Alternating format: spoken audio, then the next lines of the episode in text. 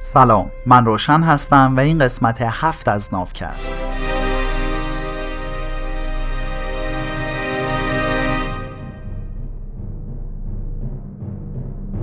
هدف نافکست توجه به اقلیت ها با دور کردن تفکرات نجات پرستانه است. همونطور که تا اینجا شنیدی تو نافکست کتاب سیپینز یا انسان خردمند نوشته یووال هراری رو از روی نسخه انگلیسیش به فارسی برمیگردونم. تو قسمت های قبل هم گفته شد که ما تنها گونه انسان روی زمین نبودیم ولی به دلایلی فقط ما باقی موندیم و حالا داریم به دوران قبل از انقلاب کشاورزی و طرز زندگی دورگردی انسان ها نگاه می‌کنیم. این قسمت جامعه توسعه یافته واقعی به نظرت چه فرضهایی رو میشه به جامعه پیشا کشاورزی تعمیم داد؟ مثلا اشکالی نداره اگه بگیم که بیشتر جمعیت جوامع اون دوران رو انسانهایی تشکیل می‌دادن که تو گروه های کوچیک چند ده نفره یا نهایتا چند صد نفره زندگی می‌کردن. حواسمون باشه که جمعیت این گروه ها رو انسان ها تشکیل می‌دادن چون همونطور که می‌دونین بیشتر جمعیت جوامع کشاورزی و صنعتی از حیوانای اهلی و خونگی تشکیل شده که با صاحباشون برابر نیستن اما به هر حال عضو جامعه مثلا جامعه امروزی نیوزلند حدود 4.5 میلیون سیپینز و حدود 27 میلیون گوسفند داره. البته حتما می‌دونی که سگا این وسط استثنان. سگا اولین حیوانات دست پرورده ما هوموسیپینزا هستند و قبل از انقلاب کشاورزی اهلی شدن. کارشناسا هم سر تاریخ دقیقش هم نظر نیستن. ولی شواهد غیر قابل انکاری از سگهای اهلی مربوط به حدود 15 هزار سال پیش داریم. شاید هم چند هزار سال قبلتر از اون این اتفاق افتاده باشه. ولی دیگه حداقل 15 هزار سالی هست که کنار آدما زندگی می‌کنن. سگا رو برای شکار و مبارزه و به عنوان آژیر خطر در برابر آدمای غریبه و حیوانای وحشی استفاده می‌کردن. با گذشتن هر نسل این دوتا گونه یاد می‌گرفتن که چطور با هم تکامل و ارتباط پیدا کنن سگایی که بیشتر از بقیه حواسشون به نیازها و احساسات انسانهاشون بود توجه و غذای بیشتری می‌گرفتن و خب نسلشون هم ادامه پیدا می‌کرد. در ضمن سگا هم یاد گرفتن که چطور با تاثیر گذاشتن روی ما به نیازهای خودشون برسن. این ارتباط 15 هزار ساله باعث شده تا درک و عاطفه عمیق و بینظیری بین ما و سگها شکل بگیره. تا جایی که مورد داشتیم سگهاشون رو مثل مراسم خاکسپاری آدما دفن می‌کردن. افراد گروه از نزدیک همدیگر رو میشناختن و دوستان و فامیل تمام عمر دوروبرشون بودن. خلوت کردن و حریم خصوصی چیز نایابی بود. درسته که گروه های همسایه ممکن بود سر یه سری منابع رقابت کنن و با هم دعواشون بشه اما در این حال روابط دوستانه هم داشتن. یار به هم قرض می‌دادن، با هم شکار می‌رفتن، جنس های کمیاب رو مبادله می‌کردن اتحادهای سیاسی شکل می‌دادند و مراسم مذهبی رو هم با هم برگزار می‌کردند. اینجور همکاری ها یکی دیگه از شاخص های مهم سیپینزا بود که نسبت به بقیه گونه های انسان داشتند. بعضی وقتا هم این ارتباطات بین دو تا تیم همسایه اونقدر نزدیک می‌شد که با هم یه قبیله تشکیل می‌دادند که زبان، افسانه ها، عرف ها، ورزش های مشترک داشت. ولی نباید هم اهمیت این ارتباطات خارج از گروه رو بیشتر از اونچه که بودن نشون داد. چون حتی اگرم تیمای همسایه تو شرایط سخت به هم نزدیکتر می شدن یا بعضی وقتا با هم شکار می رفتن و مهمونی می گرفتن بازم بیشتر وقتشون رو تو استقلال و جدایی کامل می گذروندن. تجارت بیشتر محدود می‌شد به اشیاء با ارزشی مثل صدف و کهربا و رنگدونه ها. مدرکی هم نیست تا نشون بده که مواد خام مثل سیب و گوشت هم معامله می شده یا اینکه بقای یه گروه به واردات کالا از یه گروه دیگه بستگی داشته. روابط اجتماعی سیاسیشون هم بگیر نگیر داشته. قبیله به عنوان یه چارچوب سیاسی دائمی نبوده و حتی اگه یه محل اجتماع فصلی برای قبیله داشتن این جور جاها یه شهر یا تأسیسات دائمی به حساب نمی اومدن. معمولا تا چندین ماه به جز اعضای گروه خودت آدم دیگه ای نه می‌دیدی نه صداشو میشنیدی. تو کل عمرت بیشتر از چند صد نفر آدم هم نمی‌دیدی. چون جمعیت کم سیپینزا توی مناطق خیلی وسیع پخش شده بود. جمعیت کل آدمای روی زمین تو دوران پیشا کشاورزی از جمعیت قاهره امروزی کمتر بود.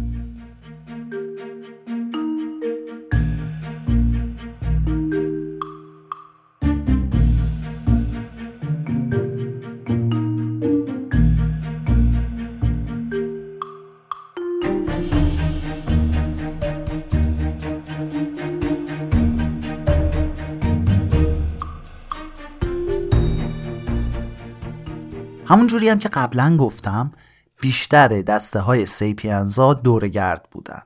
همیشه در حال حرکت از اینجا به اونجا. دنبال غذا میگشتن.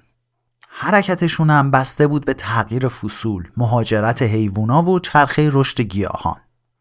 معمولا هم توی قلمرو ثابت بین چند ده تا چند صد کیلومتر مربع می‌رفتن و میومدن بعضی وقتا هم تحت تأثیر بلایای طبیعی درگیری، افزایش جمعیت یا ظهور یه رهبر کاریزماتیک یه سری هم از قلمروشون می‌زدن بیرون. همین بیرون زدن ها باعث پخش شدن آدما تو کل زمین شد. با این فرضا میشه یه نیمچه فرمولی ساخت که اگه هر دسته ای چهل سال یه بار دو شاخه بشن و هر دسته جدید 100 کیلومتر بره اونورتر سمت شرق مستقر بشه حدود ده هزار سال طول می‌کشه تا از شرق آفریقا برسن به چین حالا استثنان تو بعضی موارد که منابع غذایی زیاد بود گروه ها می اومدن اونجا سکوناتگاه فصلی یا دائمی می ساختن. خوش کردن و دودی کردن و منجمد کردن غذاها هم کمک می‌کرد تا بتونن دوره های بیشتری رو یه جا بگذرونن. از همه اینا مهمتر روستاهای دائمی ماهیگیرا بود. که کنار آبهای پر از ماهی و مرغابی می ساختن. ساخت اولین سکونتگاه های دائمی انسان ها به خیلی قبل تر از انقلاب کشاورزی برمیگرده. احتمالا این روستاهای ماهیگیری حدود چهل و پنج هزار سال پیش تو سواحل جزایر اندونزی سرپا شدن و ممکنه هوموسیپینزا از همین روستاها را افتادن سمت استرالیا. آدما در مورد غذا خیلی سختگیر نبودن و منعطف عمل می‌کردن. دنبال موریانه ها میگشتن، توت میچیدن، ریشه های خوراکی از توی زمین در می آوردن، دنبال خرگوشا می‌کردن و گاومیش و ماموت می‌زدن.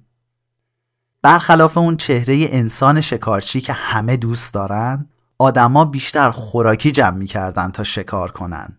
در ضمن جمع کردن مواد اولیه مثل چوب و خیزران و سنگ چخماق هم تو برنامهشون بود. راستی اینجوری هم نبود که فقط دنبال خوراکی و مواد اولیه باشن ها. دانش هم جمع می‌کردن. برای زنده موندن باید منطقهشون رو مثل کف دستشون بلد بودن.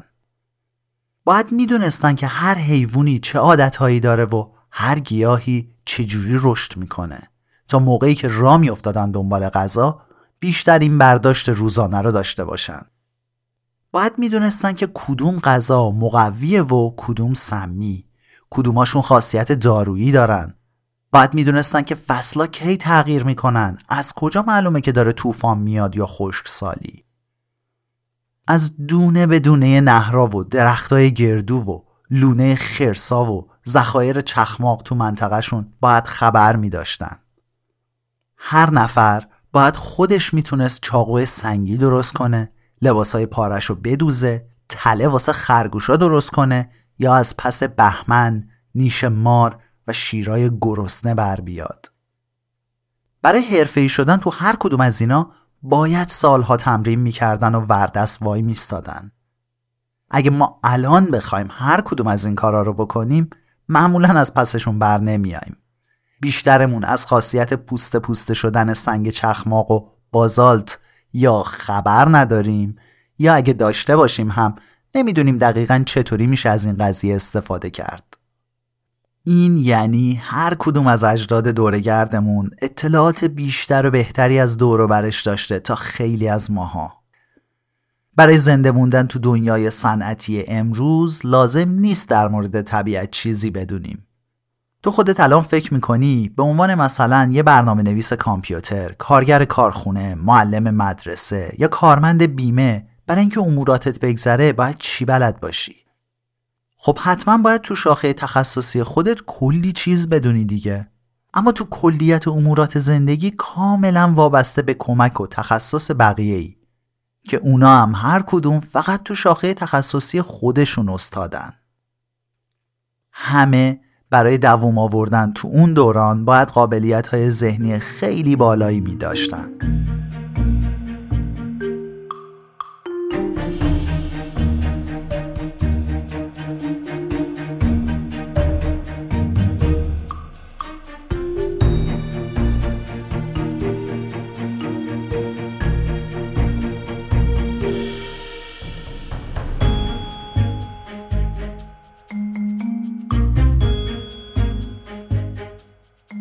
شواهدی هم پیدا شده که نشون میده اندازه مغز ما از بعد از اون دوران کوچیکتر شده.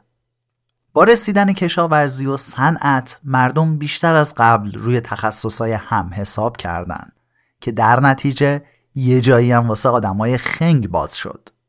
یه همچین آدمی می‌تونست با انجام کارهای پیش پا افتاده برای گروه مثل آوردن آب از چشمه و رودخونه زنده بمونه و ژنهای بیاهمیتش رو به نسل بعد برسونه.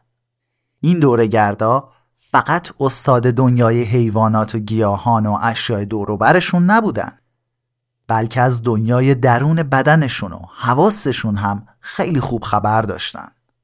گوش تیز می‌کردن ببینن که صدایی چیزی نمیاد ماری چیزی تو علفا نباشه بزندشون.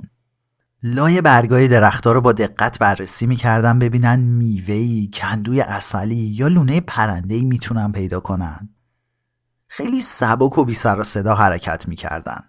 خوبم می‌دونستن که بهترین حالت نشستن، راه رفتن یا دویدن براشون چیه.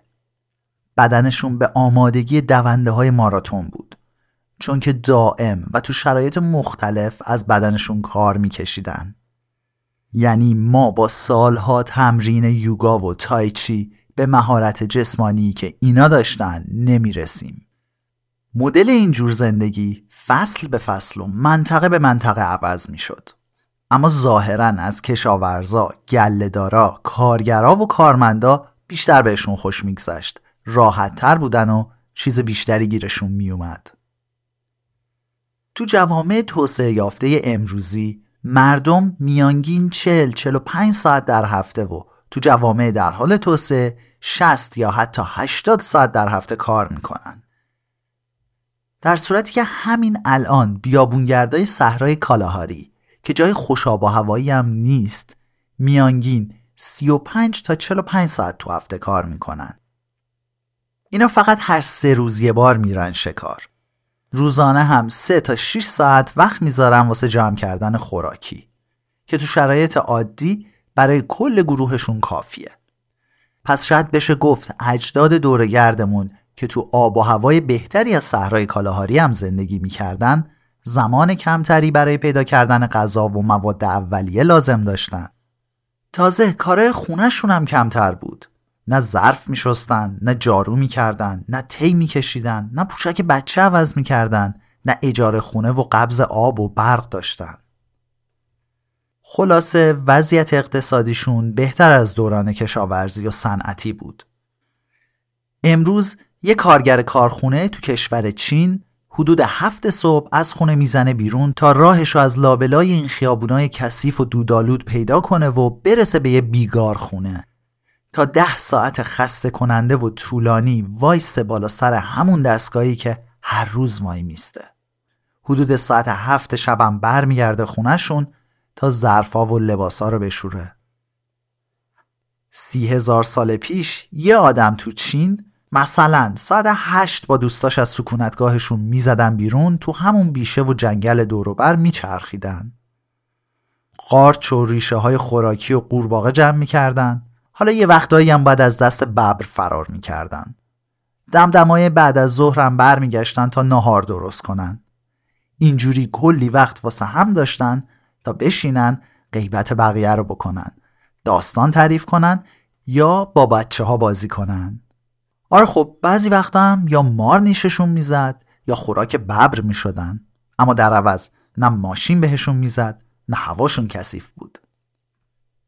تو بیشتر مواقع و شرایط این مدل زندگی دورگردی مواد مغذی کافی رو بهشون میرسوند.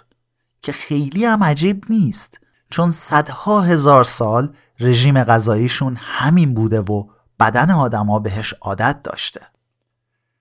از روی فسیل اسکلت هایی که پیدا شده معلومه که اجداد دورگردمون عموما خیلی سالمتر و بلند قدتر از نوه های کشاورزشون بودن و کمتر از قحطی یا سوء تغذیه رنج می بردن. ظاهرا به دلیل مرگ و میر بالای کودکان میانگین امید به زندگی در حدود سی تا چهل سال بود.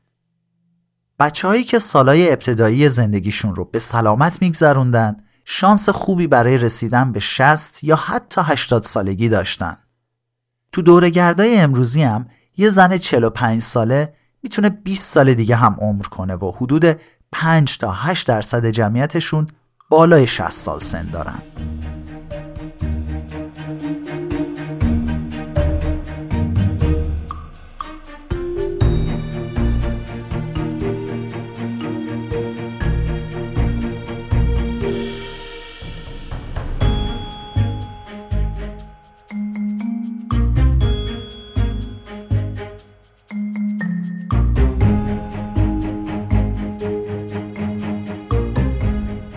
رژیم متنوع غذایی مردمان دورگرد رمز موفقیتشون در برابر قحطی و سوء تغذیه بود. کشاورزا تنوع خیلی کمی تو رژیم غذاییشون داشتن. مخصوصا تو دوران پیشا مدرن. بیشتر کالری مصرفی کشاورزا از یه محصول می اومد که معمولا گندم، سیب زمینی یا برنج بود. اینا هم که ویتامین و مواد معدنی لازم برای بدن رو نداشتن. توی دوران چین باستان کشاورزا صبونه برنج میخوردن نهار برنج میخوردن شام هم برنج میخوردن. تازه اگرم شانس می آوردن ممکن بود روزای دیگه هم همینا رو بخورن. برخلاف این کشاورزا دورگردای باستانی ده ها جور خوراکی میخوردن. اجداد این کشاورزا که همین دورگردا باشن ممکن بود صبونه توتهای جور و جور بخورن واسه ناهار میوه و حلزون و لاک پشت بخورن. شام هم استیک خرگوش با پیاز وحشی نوش جون کنن. منوی فرداشون هم ممکن بود کلا عوض بشه. این تنوع غذایی کمک می‌کرد تا همه مواد مغذی به بدنشون برسه. اگرم یه خوراکی مشخص نایاب می‌شد هیچ مشکلی براشون پیش نمیومد چون فقط متکی به اون غذا نبودن. ولی اگه تو جوامع کشاورزی، خشکسالی، آتیش سوزی یا زمین لرزه می اومد و محصول یک سال رو می برد همه جا قحطی می شد. بلایای طبیعی به دور گردای باستانی هم ضربه می زدن اما اونا معمولا راحت تر با این قضیه کنار می اومدن. چون اگه ذخیره غذاییشون آسیب می‌دید یا می‌رفتن دوباره شکار جمع آوری می‌کردن یا کلا می‌رفتن یه منطقه دیگه که خبری از بلایای طبیعی نباشه در ضمن دور گردای باستانی کمتر دچار بیماری های مصری می شدن. چون که بیشتر این جور امراض مثل آبله، سرخک و سل تو جوامع صنعتی و کشاورزی از دام و تویور به انسان منتقل میشه. ولی این دور گردا که فقط سگ داشتن از خطر در امان بودن. تازه مردم جوامع کشاورزی و صنعتی تو سکونتگاه های دائمی تنگ و غیر بهداشتی که بستر مناسبی برای بیماری ها بود زندگی می‌کردن. دورگردا هم خب تو دسته های کوچیک جابجا می شدن و خطر همگیر شدن بیماری ها براشون وجود نداشت. همه این دلایل یعنی رژیم غذایی کامل و متنوع، هفته کاری به نسبت کوتاهتر و شایع نبودن بیماری های مصری متخصصین رو واداشت تا جامعه دورگرد پیش از عصر کشاورزی رو به عنوان جامعه توسعه یافته واقعی توصیف کنند. البته اشتباه نکنی نباید این جوامع باستانی رو به عنوان یه جامعه ایدئال برای زندگی دید. با وجود اینکه اونا زندگی بهتری از مردم دوران کشاورزی و صنعتی داشتن اما دنیای اونا هم می‌تونست بیرحم و خشن باشه. دوره های سختی و کمبود غذا هم خیلی غیر معمول نبود. مرگ و میر کودکان بالا بود. جراحات جزئی امروزی می‌تونست حکم مرگ رو براشون داشته باشه. اغلب مردم تو این گروه ها از این روابط صمیمی و نزدیک لذت می بردن. اما بودن آدمای بد اقبالی که از طرف بقیه گروه مسخره می شدن و مورد خشونت قرار می گرفتن. دورگردای امروزی گاهی وقتا افراد پیر یا معلول رو که نتونن پا به پای گروه بیان از گروه ترد می‌کنن یا حتی ممکنه بکشنشون. بچه های ناخواسته کشته می شدن و حتی مواردی از مراسم مذهبی قربونی کردن انسان هم داشتیم.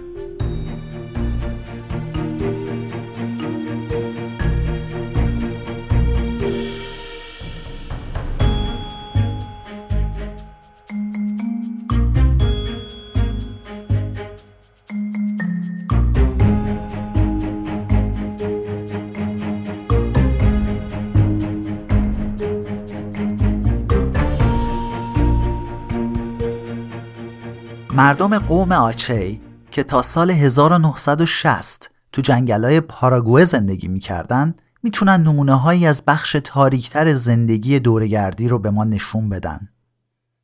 منظورمون این نیست که اینا مردمان بدی هستن. نه، صرفا عادات و رسوم متفاوتی داشتن و تازه تو قرن بیستم از قلمرو و اجدادیشون به زور بیرون رونده شدن. وقتی یکی از اعضای مهم گروه میمرد مردم آچی به رسم عادت دختر بچه ای رو هم میکشتن و هر دو رو با هم خاک می‌کردن. مردم شناسایی که با مردم آچی مصاحبه کردند یه مورد از مرد میانسالی رو ثبت کردند که مریض شده بود و نمی‌تونست پا به پای بقیه بیاد. واسه همین زیر یه درختی ولش کرده بودن. کرکس ها هم بالای اون درخت منتظر بودن تا یه دلی از عزا در بیارن. ولی این آقا یه رمقی گرفت و فرز پا شد. خودش رو رسوند به بقیه. کل بدنش شده بود ریدمون پرنده. واسه همین از اون روز به بعد صداش می‌کردن ریق کرکس. اگه یکی از پیرزنای قوم آچه وبال گردن بقیه گروه می‌شد یکی از جوانای گروه یواشکی می‌رفت از پشت با یه ضربه تبر به سرش کارو تموم می‌کرد. یکی از همین مردای آچه از سالهای جوونیش تو جنگل واسه انسانشناسا تعریف می‌کرد که من معمولا پیرزن میکشتم. خاله و امه هامو میکشتم. زنا از من وحشت داشتن. الان با اومدن سفیدا من ضعیف شدم. چون فکر می‌کردن بچه هایی که بدون مو به دنیا میان عقب افتادن اونا رو هم در لحظه میکشتن. یکی از زنا یادش میاد که چون مردای گروه دیگه دختر نمی‌خواستن اولین دختر بچهش رو کشتن. توی مورد دیگه یه آقایی چون حالش گرفته بود و یه پسر بچه داشت گریه می‌کرد زد و کشتش. یا یه بچه دیگر رو که چون قیافش خنده دار بود و بقیه بچه ها مسخرش می‌کردن زنده به گور کردن. البته ما نباید با عجله در مورد مردم آچه قضاوت کنیم. طبق گزارش روانشناسایی که سالها با اونا زندگی کردن خشونت بین افراد بالغ به ندرت دیده می‌شد. زنا و مردا هر وقت که اراده می‌کردن می‌تونستن شریک جنسیشون رو عوض کنن. همیشه در حال خنده بودن و سلسله مراتب رهبری بینشون وجود نداشت و افراد زورگو رو پس می‌زدن. در قید و بند موفقیت و ثروت نبودن و با وجودی که اموال زیادی نداشتن خیلی هم دست و دلباز بودن. روابط خوب اجتماعی و دوستی های با کیفیت از همه چیز تو زندگی براشون مهمتر بود. همون نگاهی که خیلی یا امروز نسبت به سقط جنین و اوتونازی مرگ خودخواسته دارن اونا هم نسبت به کشتن بچه ها و پیرا و مریضا داشتن. اینم بدون که چون کشاورزای پاراگوه مردم آچهی رو دائم تعقیب می‌کردن و میکشتنشون اینا برای فرار از دشمن مجبور بودن که برخورد بیرحمانه نسبت به هر فرد دست و پاگیر توی گروه داشته باشن. راستش مردم آچه هم مثل همه جوامع دیگه تو دنیا پیچیدگی های خاص خودشون رو داشتن. واسه همین خیلی باید حواسمون باشه که رو حساب همین آشنایی سطحی نه اینا رو نفرین شده ببینیم نه آرمانگرایانه. مردم آچه نه فرشته بودن نه شیطان. فقط انسان بودن مثل اجداد دورگرد باستانیمون. این پایان قسمت هفت از نافکست بود. تو می‌تونی نافکست رو از همه اپلیکیشن های پادگیر مثل اپل پادکست یا Google Podcast و همچنین SoundCloud بشنوی. کافیه که نافکست رو به فارسی گوگل کنی تا پیدا بشه. نافکست رو من روشن با کمک کریشنا تولید می‌کنم. ممنون از وقتی که برای گوش دادن به این پادکست گذاشتی و تا یه قسمت دیگه